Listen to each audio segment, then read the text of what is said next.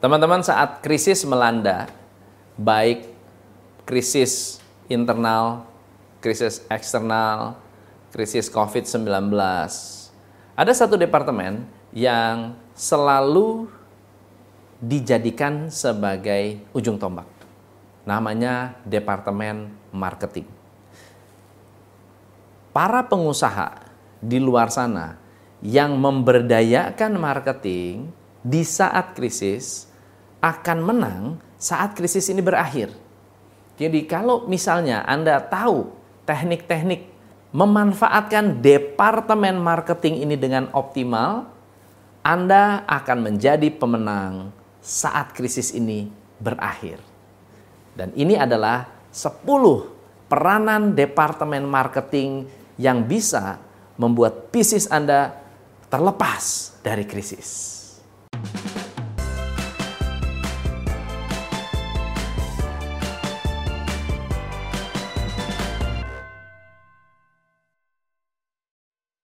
Yang pertama, pekerjaan departemen marketing adalah mendengarkan kebutuhan pelanggan.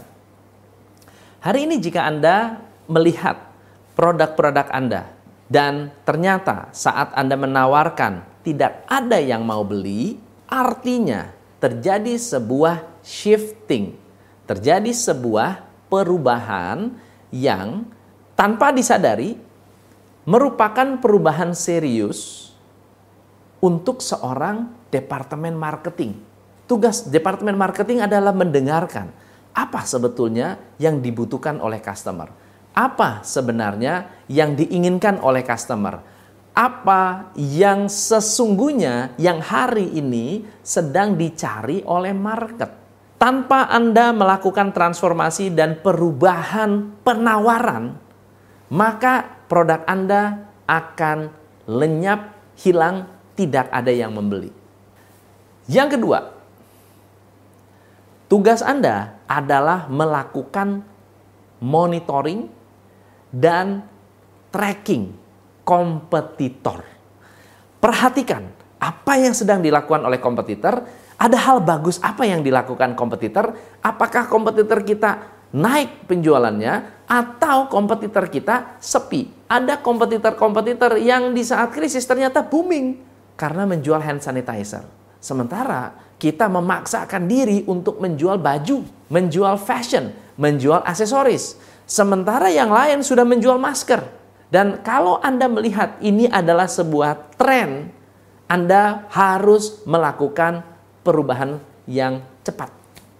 Yang ketiga, adalah memperhatikan konsistensi branding Anda. Coba Anda bayangkan, di saat COVID-19 ini berlangsung, ada begitu banyak kesempatan yang bisa Anda lakukan untuk membuat brand Anda menjadi superior. Nomor satu, dengan bisa dengan cara menjual produk. Bisa dengan cara menjadi relawan. Bisa dengan cara membangun komunitas yang peduli akan COVID-19. Misalnya membuat gerakan-gerakan, gerakan pakai masker, gerakan diam di rumah, ya seperti Najwa Sihab menggunakan kesempatan ini untuk mengumpulkan dana, lalu kemudian mengumpulkan para pemusik untuk konser di rumah. Dan ini merupakan sebuah nilai-nilai branding yang powerful.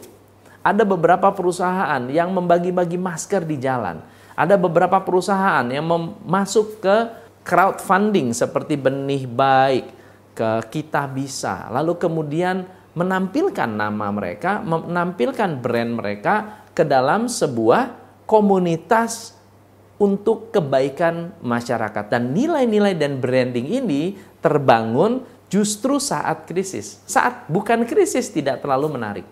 Yang keempat, mencari alat atau tools marketing baru.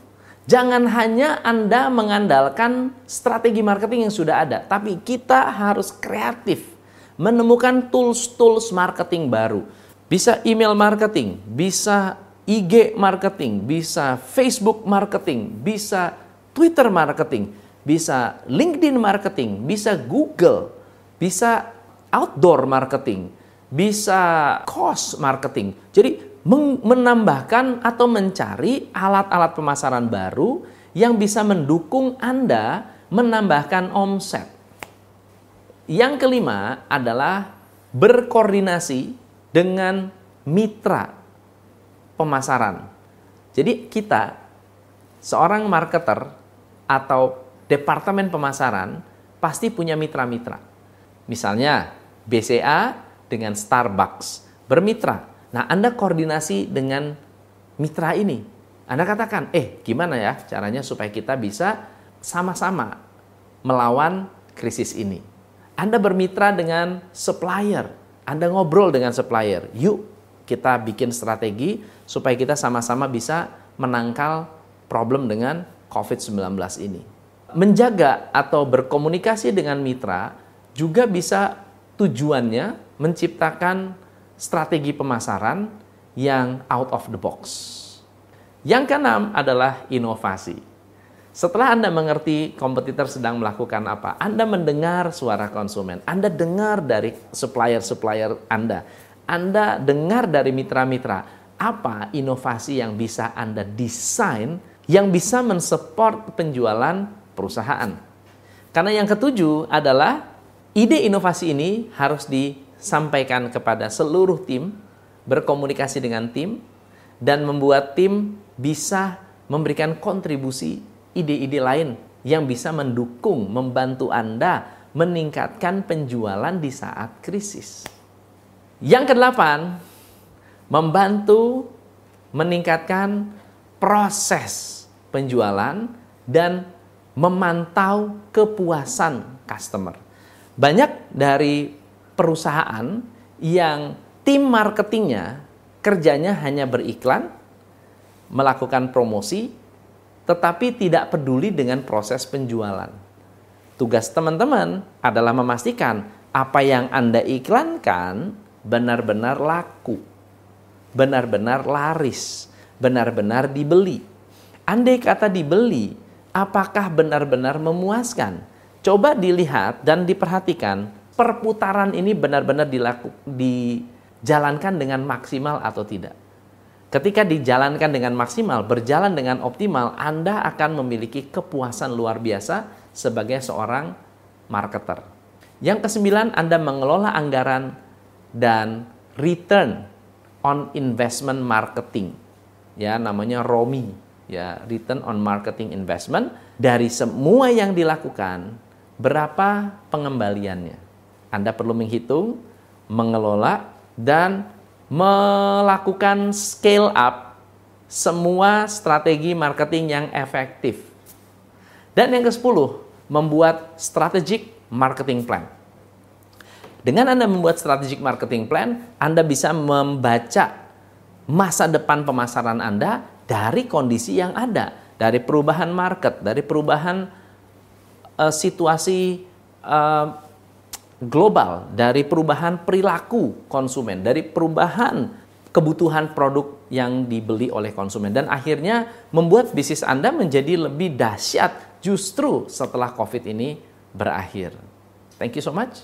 Semoga bermanfaat dan saya doakan Anda sukses luar biasa dengan marketing-marketing yang Anda jalankan hari ini. Saya Tom MC Fle, salam pencerahan.